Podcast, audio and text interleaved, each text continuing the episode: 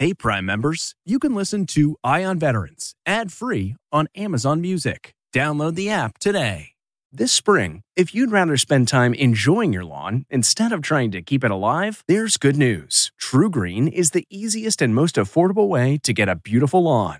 All you have to do is water and mow, and they'll do the rest weed control, fertilization, aeration, and even some things you might not even think of. They'll do all of it, while you can do literally anything else. With TruGreen, you can have your lawn looking as good as a putting green. That's not hyperbole. TruGreen is the official lawn care treatment provider of the PGA Tour. TruGreen offers a satisfaction guarantee, and they have a verified best price promise, which guarantees you the lowest price with no compromise on quality. You do you. Let TruGreen do your lawn care. Visit trugreen.com to get the best lawn at the best price with the best people guaranteed. Angie's list is now Angi, and we've heard a lot of theories about why. I thought it was an eco move. Fewer words, less paper.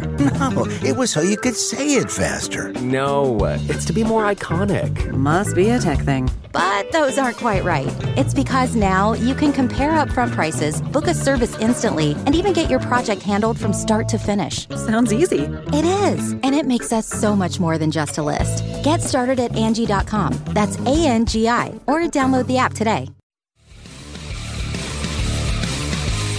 There are nearly 20 million military vets in the U.S., and each week we focus on their stories.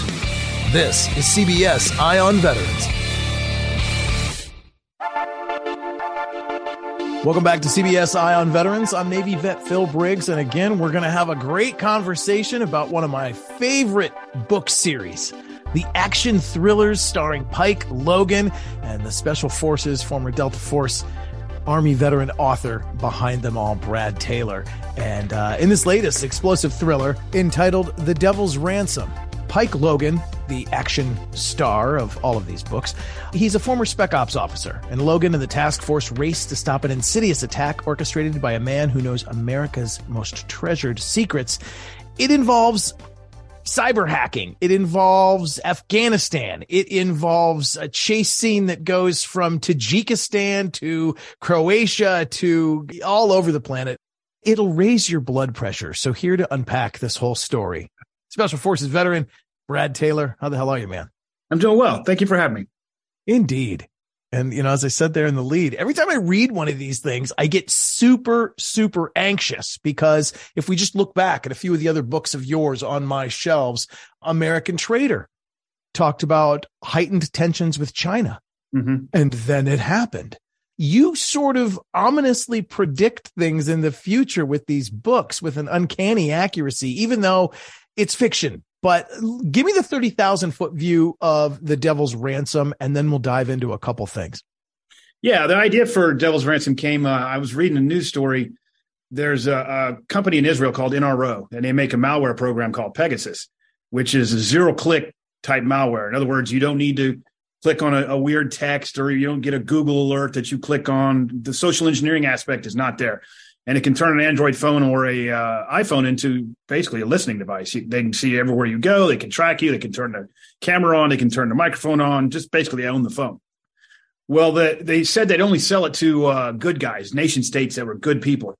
Well, now the Mexican drug cartels are using it, and UAE had it, and they had a thing called Project Raven, which was manned with a bunch of ex NSA guys from the United States, American citizens and it turned out that UAE was now using it. They were targeting dissidents, they were targeting journalists, and in one case, they targeted American citizens. Uh, and those guys that were running Project Raven, by the way, they all got arrested. They're in jail now, pled guilty. But um, that was what got me thinking about. I was like, that's a pretty interesting thing to start uh, a story with. And so I started doing research on it. And then I ran into the malware of uh, ransomware, which was 10 times worse than this little bitty thing here. And I thought, but so ransomware right now is still social engineering. You'll get an email that says, Hey, did you change your password? And you're going to click on that and boom, next thing you know, you've locked up all the computers. But it's an insidious threat. And I thought, you know, what if they came up with a, a zero click ransomware? Then we'd really be in trouble. It'd be hard to stop because you, you know, you can educate your people in your uh, businesses of don't click on anything that's strange. Don't click on anything strange. But if they could do it zero click without a click on it, and they've taken they took down the Colonial Pipeline. They've taken down uh, you know all kinds of hospitals. They took down the largest meat packer in the world on two different continents, us and Australia. They took down the country of Costa Rica for three days uh, when they hit the capital down there. Uh, just last week, uh, United Kingdom's postal service got hit with ransomware. They can't mail any packages right now. So it's a pretty insidious threat. And that's, I started to go, I went that way. So Pegasus is still in there a little bit, but it's nowhere near the story. Ransomware is now the story. Wow. Okay, so there's such things as a real zero click malware, and there are such things as ransomware. The good news is they are not the same thing in real life, but that's where this story kind of takes hold. Yeah. Wow. I'm already scared. See what I'm saying, Brad? I'm, I'm hoping this doesn't come to fruition, but it could uh, come to pass. I mean, that's the uh, the ransomware problem set itself is is twofold. Uh, number one, there's ransomware gangs that are running around out there, and they're just trying to make money. They're usually the Russians or somebody like that, Eastern European. But number two, nation states do it all the time. So uh, North Korea does it to us, Iran does it to us, and Russia certainly does it to us. And they, it's it's uh, it's hard to pinpoint that a nation state is behind it when they can just say, you know, oh, it's just a bunch of criminals. That's not us. Why are you blaming us? Well, you can always kind of trace it back if they get some forensics on it and figure out who was doing it. And so I intertwine that in the story as well. Yeah. Um, we open up the story with something kind of much older school. We're at an archaeological dig site in Tajikistan.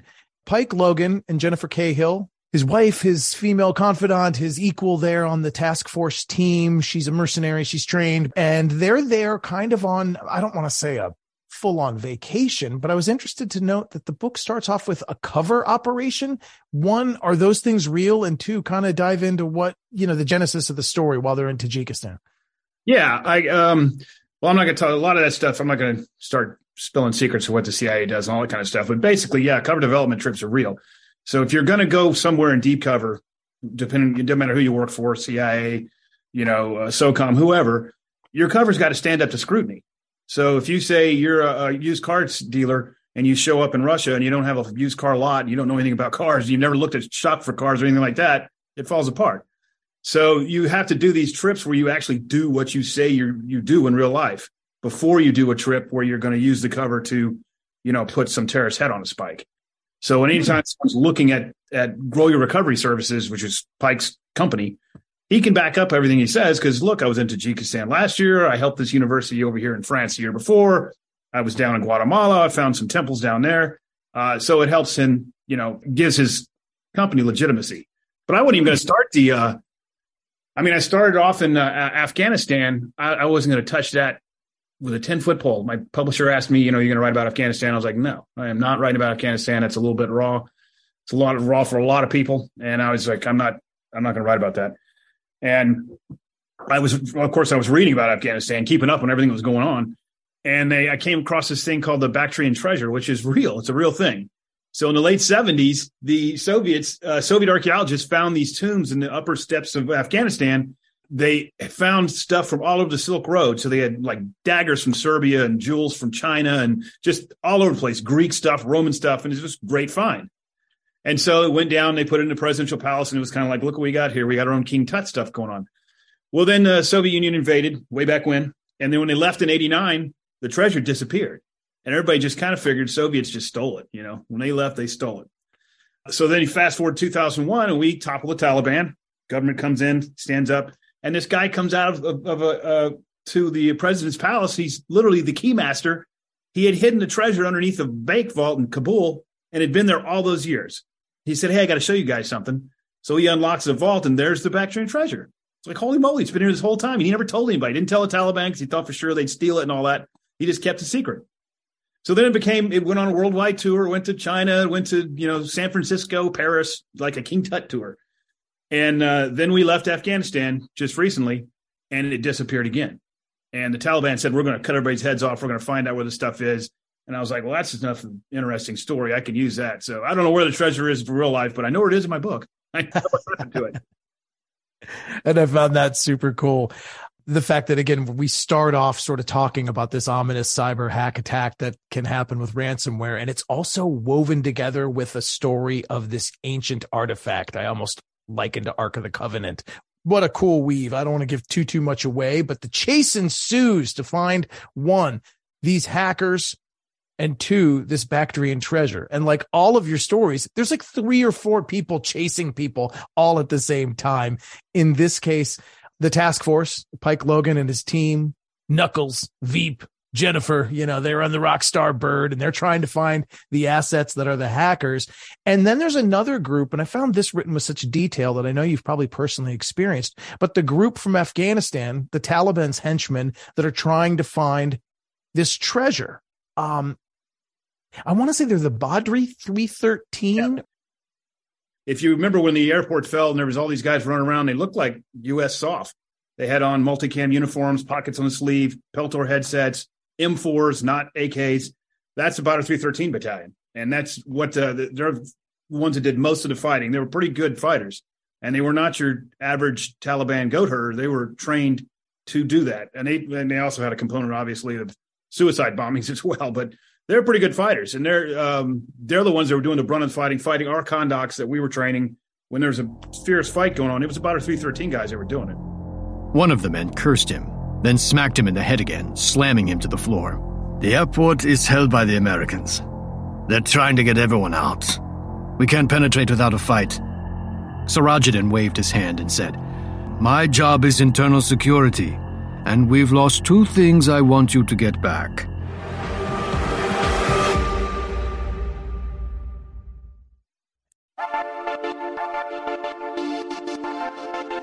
Welcome back to CBS Eye on Veterans. I'm Navy vet Phil Briggs, and today we're talking with the action thrill author, Special Forces veteran, and former Army Commando Brad Taylor. The series of books features a Spec Ops CIA like character, Pike Logan, whose dramatic storylines are a lot like a Jason Bourne movie.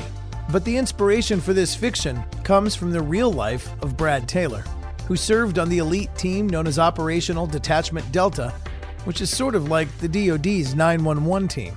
We recently discussed his latest novel, The Devil's Ransom, which tracks Pike Logan's covert task force as they seek to dismantle a group of terrorist hackers, stop a deadly space shuttle crash, and avoid being taken out by hostile Taliban commandos who are also on the hunt. We jump back into the part of the interview where we discuss the scenes he researched in Croatia. We started out in Zagreb. I rented a car and drove down the coast and hit every town along the way. Some of the towns didn't make it. Zadar, we spent a night there, did a lot of research there, didn't make it in the book. Split did. Klis Fortress is in there. Uh, Hvar's in there. Korčula's in there. Dubrovnik, all those, because I, I was on the ground finding that stuff. Yeah. And you can tell anybody that's a real hyper super fan of yours uh, to go on Google search and go on Google Maps while you're listening to the book or reading it. And it's a trip. I was following along, trying to find the tunnel, trying to find Art Park. I was like zooming in and looking at all these landmarks you mentioned in Croatia. I guess my first question is why Croatia when we talk of Russian funded cyber hackers. Is that a home? Is that nation state a home for people like this? I mean, I don't want to throw shade no. at Croatia. I'm not, I'm not trying to say no. that Croatia's a bad no. country, but do they live in countries like this, just kind of out in the open, but they're really staying at an Airbnb for months at a time and people have no idea that that's what they're doing? Yeah, well, the, ransomware groups themselves are one are just out for profit. The, you know, the guys that are just stealing stuff, they kind of blend and come and go and come and go. So you can have a group they're attacking, they're attacking, and two guys in there are really smart. Well, they may disappear, and I'm going to go to this guy's group, and you're going to that guy's group because they're just criminals. They're just running around. It blends back and forth. A lot of time, the ransomware guys will say uh, they hit somebody and they get hot on their heels. For instance, REvil was one that hit uh, um, Costa Rica, and we put them on a list. When that happened, we're like, okay, we're going after those guys. Well, as soon as that happened, they said we're no longer doing ransomware. We disband.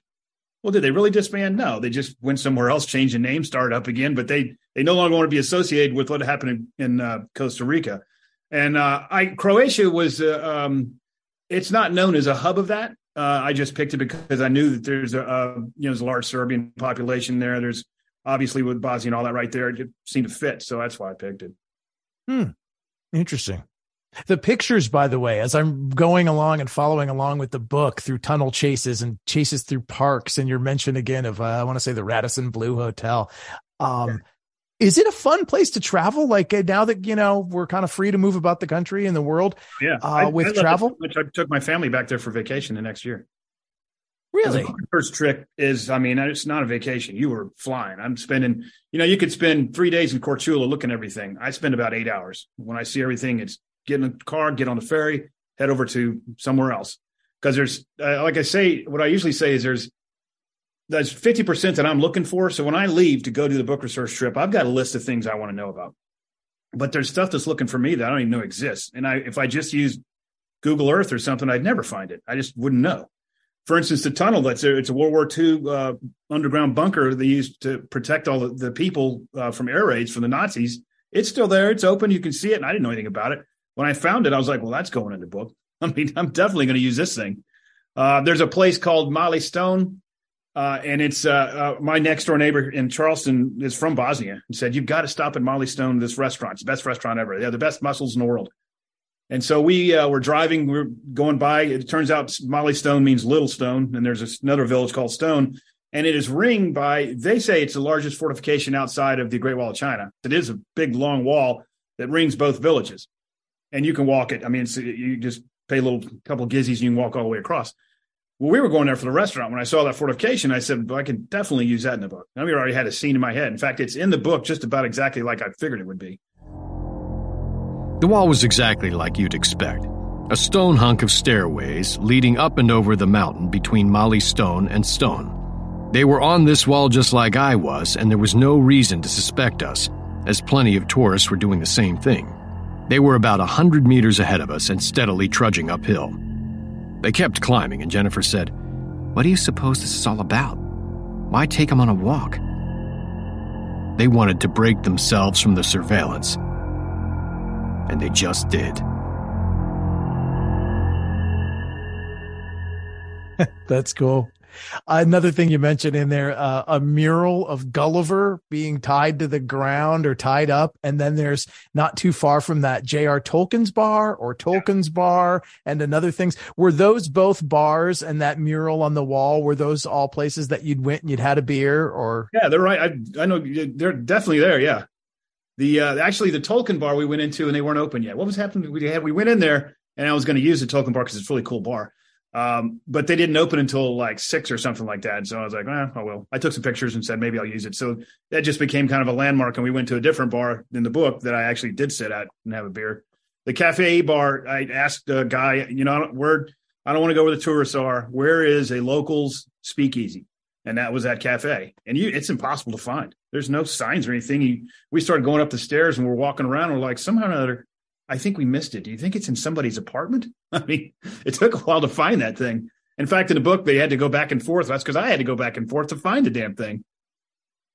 Yeah, and in fact, in one scene where I think it's Jennifer Cahill that's trying to be Overwatch or do something up on a balcony, and they finally get up there and they look down there and they see low uh, below them are patio tables and umbrellas, and they're like, "How did we miss this? We walked yeah, right by it because story. it's." we actually looked over and I was like, "There's a restaurant below us." And I was like, we came in the front door. Where that restaurant? Where was it? It's crazy. And to think that those things were all built, you know, we consider an old town in America like Boston, you know, a couple hundred yeah. years old. These towns go back, uh, yeah, a couple thousand years. So, well, that was yeah. one thing is it's full of history. And like Klis Fortress is in there. There's a bunch of Split is in there, very old. The the the palace there, and unfortunately, it's they filmed so much Game of Thrones over there. That's all it's known for now. Game of Thrones, Game of Thrones. So you look at this fortress that was built like in the 11th century on top of this mountain. And it's just awe inspiring. Like, how on earth did they build this without any, you know, modern day stuff? And then you get up there and there's a bunch of dragons and it's Game of Thrones. It's where they filmed Game of Thrones and it's now a tourist stop for Game of Thrones. Underneath Split, they have a, a cellar where they used to keep all the goods cool and all that kind of stuff. It's ancient. It's been there forever, right there on the waterfront. Uh, now it's known that's where the dragons were kept. That's where they filmed the dragons. like, so everywhere we went, there was some Game of Thrones thing. I was like, you got to be kidding me. They were doing whole tours for Game of Thrones. You do a Game of Thrones stop. And there was one, there was one quote from one of the characters in the book that questioned as he tried to like break out of some secret exit from that castle built on right. the hill and he and he breaks out and i think he's questioning in his own mind like would the people that had defended this and built this 1200 1300 years ago would they be happy knowing it's now only known to mankind because right. of an hbo special right that's kind of what i felt like when i was up there because it's i love old stuff like that and they you know they had um telescopes if you put a quarter in it would do a hologram of a dragon and all this and i'm like you're ruining man it's this is a fortress. Who cares about Game of Thrones? and I found it a trip to know from you right now that like it really is like that. There there are there are tourists from around the world all just going there to see the Game of Thrones set that they've already seen on their TV. But yet it is, in fact, a real thing. And it kind of blows my mind that HBO went to the extent to make Game of Thrones to find this castle in yeah. Croatia, which, uh, you know, I'd never even heard of. Yeah, so, I, so that was one place I was definitely going to go to. I, I did some research on that. But what's kind of cool about it is HBO because they've got buku money. They uh, you could tell that they, the whole backside of the castle, which is now modern offices for the upkeep. Game of Thrones paid for all that, so that was their set. That's where the they did their script readings and things like that. So it's a big conference room and all this stuff. But I know Croatia said, "Sure, you can use a castle. You build us all this stuff for free," and they did. And they're more than welcome to film at my house too. Speaking of that, if they'd like to do something on the back of the house, it'd be fine.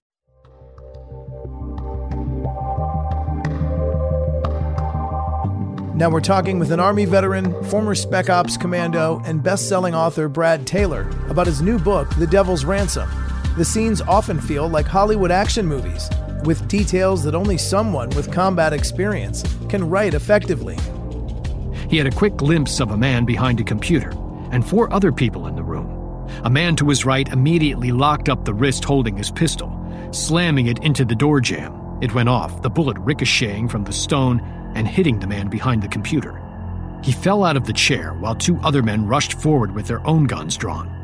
Shakur fought for his pistol, only to have his elbow torqued in a joint lock, the pistol falling to the ground.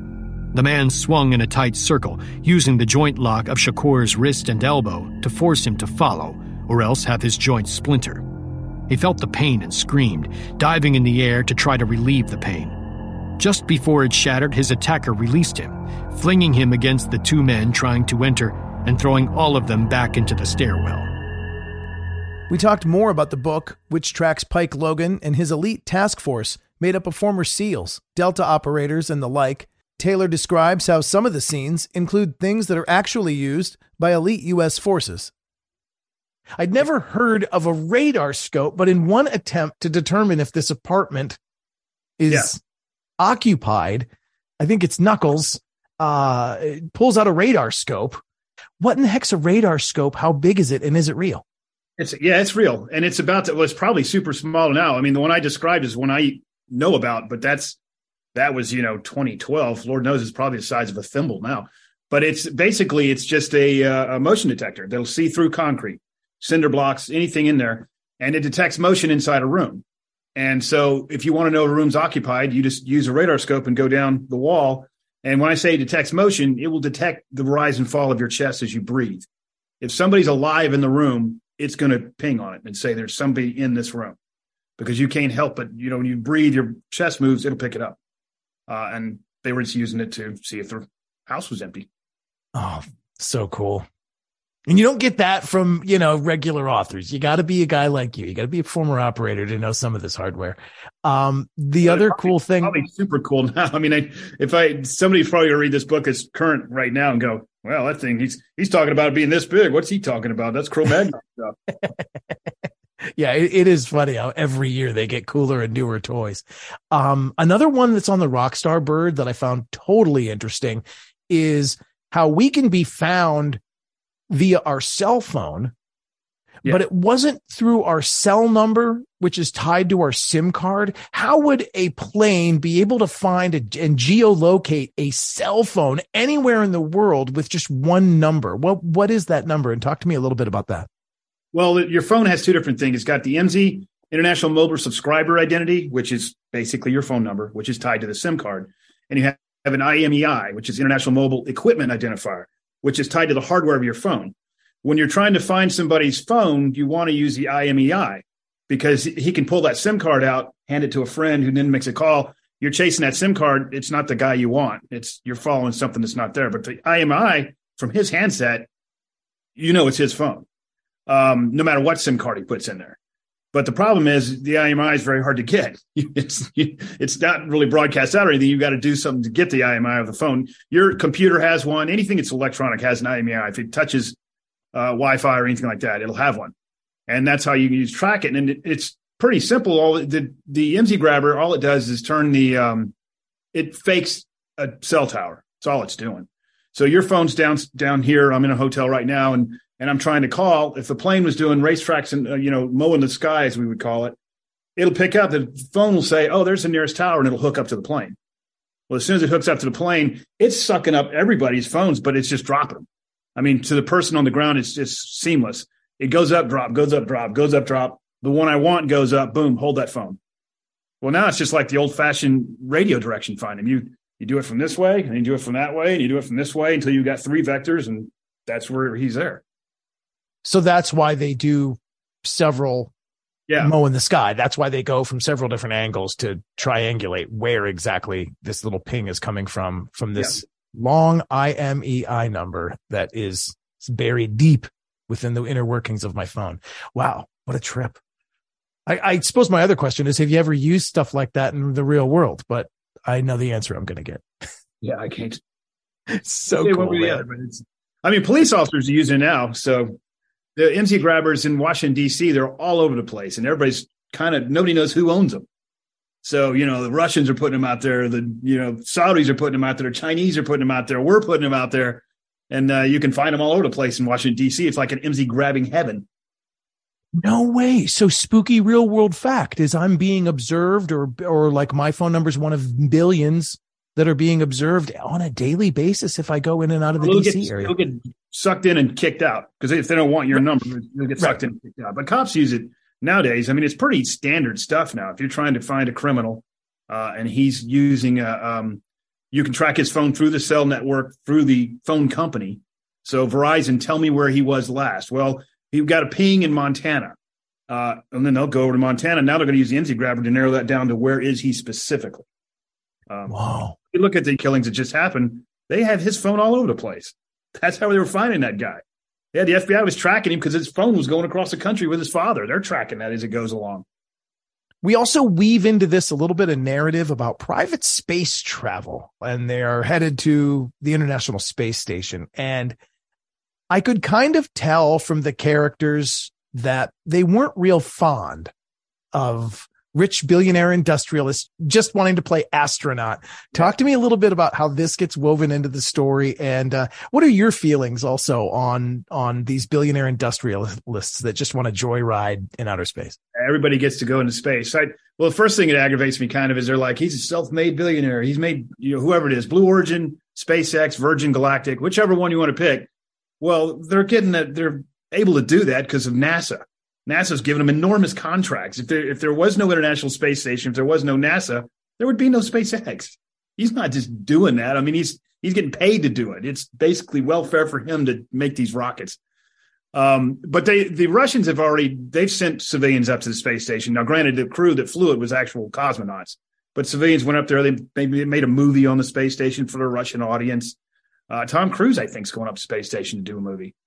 Um, so it's getting more and more you know, it happens over and over again. So I just started to thread that in there. I thought that would be a good thing for ransomware to hit. yeah, no doubt. And you can imagine the tension of a ransomware attack affecting the computers on the ground while this space capsule orbits the earth with lives hanging in the balance. And of course, the work being done at the International Space Station. So I did all the research on ransomware and, you know, all that kind of stuff, make sure I'm super accurate. But, you know, I've seen Apollo 13. I don't need doing research on that. I mean, how hard can that be? Well, it turns out I was I had no idea about any of this. You know how long it takes to get to the space station? Three days, six hours. The record's three hours. So my mind, because I've seen Apollo 13, and they were up in space for seven days, I can drag this all the way out. And then it turns out, you know, they're going to orbit because it takes me uh, eight hours to drive across the state of Texas. Surely it takes a whole day to orbit the entire Earth. It takes 90 minutes. 90 minutes you're around the earth. So I'm like, man, this is how am I going to drag this out? I got to make these guys do something. So usually SpaceX, when they go up for a resupply, it takes them about uh, 28 hours. Uh, huh. Basically, the space station is catching up with the guy as you're going around. But the record is three hours. They just happened to time it right, and the space station was where it was supposed to be. They went straight up. Three hours later, they were on board. I'll remember that as I listen to the conclusion of the book, knowing that uh, we didn't need to take two days to do laps around planet Earth to get there. But uh, uh, crazy stuff. I guess I'm curious. Uh, you gave me a little taste of it there, but um, what are Brad Taylor's thoughts on these billionaire industrialists like creating this? I know you said that it's not they're not being 100% genuine when they're like, we just want to further the advance of space. I mean, they're doing it because they're making money. But do we civilians, actors, actresses, Tom Cruise, Samuel L. Jackson, a Kardashian, do we have any business going into space? I mean, we- yeah, but I mean, I think it's just a march of time. If you think, just look back, um, well, just start with the automobile. I mean, the only people who had automobile were super rich people had this, you know, the iron horse. Then the airplane when it came around. The only people who could afford to fly anywhere were super rich people, and they were flying off to their Playboy stuff. Now everybody flies. I mean, I think it's just a march of time. Eventually, people are going to be going to space. Going to get cheaper and cheaper.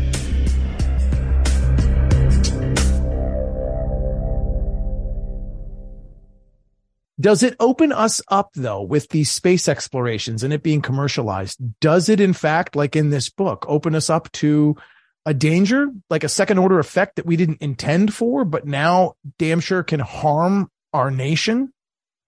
Yeah, I think you're always going to have risks like that. But to be honest with you, uh, it's a good thing because before SpaceX and Blue Origin and all those guys came out, uh, we canned the uh, space shuttle, and the only way we can get up in space is through the Soyuz stuff from Russia.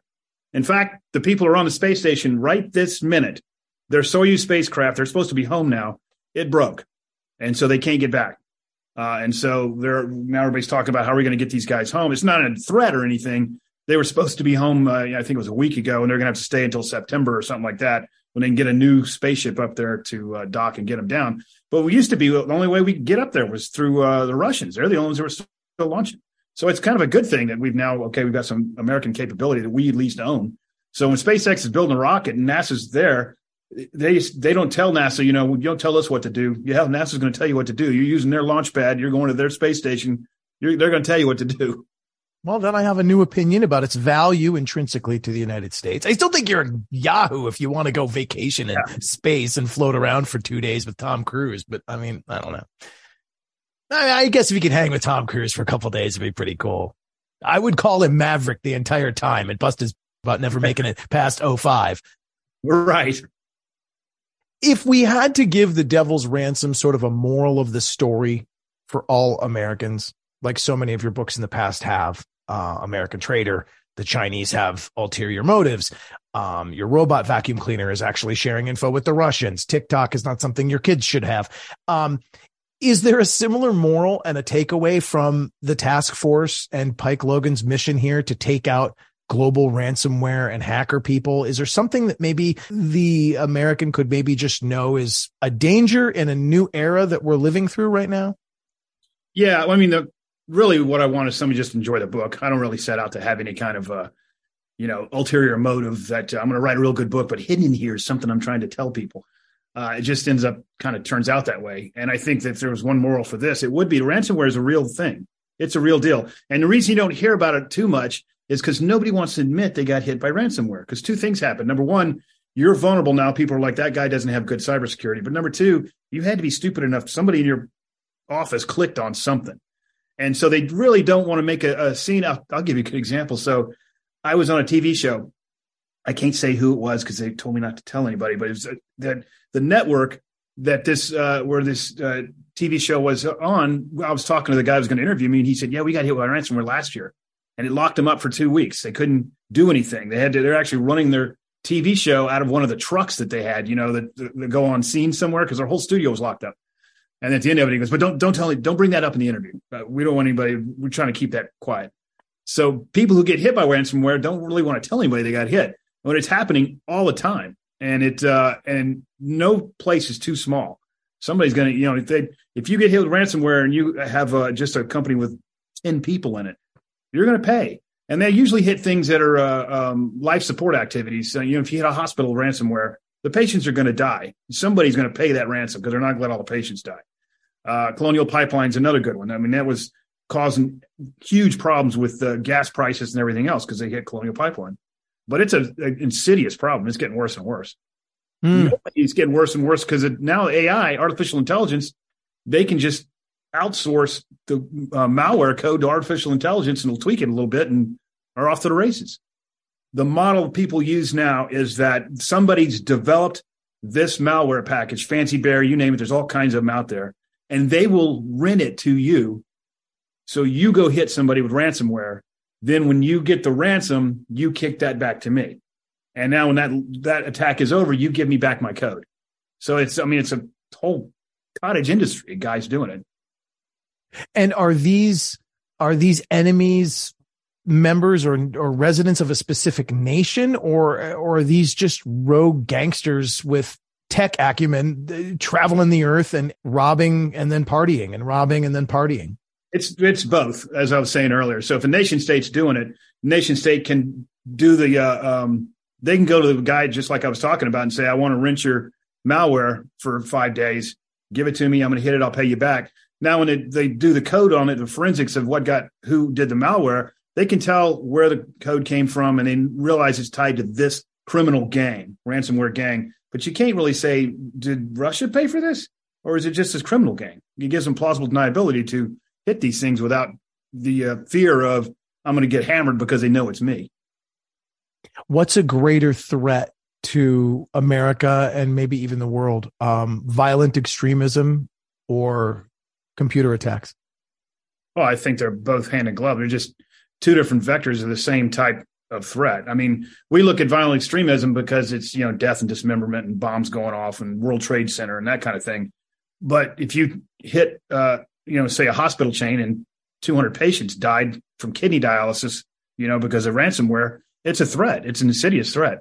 Uh, and when they, you know, you were talking about geolocation, that's one of the things I wanted to do in the book was generally we don't try to go after we'll we'll put them under you know indictment i'm going to indict this guy for doing ransomware but we don't ever go chase him down and so for them it's kind of a non it's not that much of a threat to them the most that's going to happen to them is they're going to be blacklisted which they don't care about anyway uh, and uh, they may not get their ransom never does it cross these ransomware gangs minds that someone's going to put a bullet in my head so if we started doing that every once in a while then they'd say well maybe this is not worth it this is not just zero sum game here if they get mad enough, they'll come after me and kill me. So that's kind of what I was doing that thread for. Yeah. And I'm glad, almost wishing that in this aspect, your fiction was mirrored in real life because every time they came across one of the hacker guys, you know, whether it was the task force members or the Afghani Taliban hunters that were looking for this treasure, every time the hacker guys just put their hands up, they're like, it's, I just find location. I just find safe house. I only, I am just in charge of gateway key. Like they don't actually ever expect to get a bullet in their head. Right. And you're right. Maybe if we were a little fiercer with the hammer on the whack a mole, uh, in your estimation, could we ever put a dent in it, or is it truly whack a mole? You might pop one, but another one would just whack a mole. I mean, if you you just look at the drug industry to see how that is. If there's money to be made, there's going to be criminals making money. So, I mean, we're you look at the drug cartels in Mexico. That that's because there's an enormous amount of money there. I mean, if there's money to be made, somebody's going to try and make the money. Awesome, man. Well, the book is The Devil's Ransom. The author is Special Forces former Delta Lieutenant Colonel Army veteran Brad Taylor. I really appreciate your time, man. And uh, again, thank you for the thrilling ride that Pike Logan takes us on from Tajikistan to Croatia to the skies above America. All right. Thank you very much for having me. And if anybody wants to read an excerpt, well, actually, excerpt of any of my books, they can go to my website at bradtaylorbooks.com and there's free excerpts there to get a taste for it. Nice. Once you get one, it'll be as good as that Croatian gelato, man. You're going to want more and more. Awesome stuff. Brad, always appreciate your time, my brother. Thank you. Thanks for having me.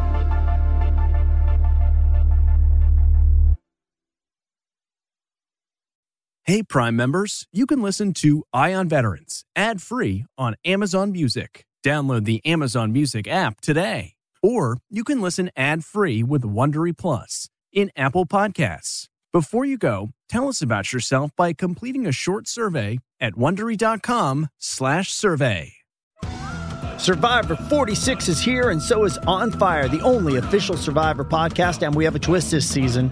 The winner of Survivor 45, Dee Valladares, will be joining us every week. We're going behind the scenes of the biggest moments, the how and the why things happen, and the strategy and analysis you can only get from someone like me, a Survivor winner.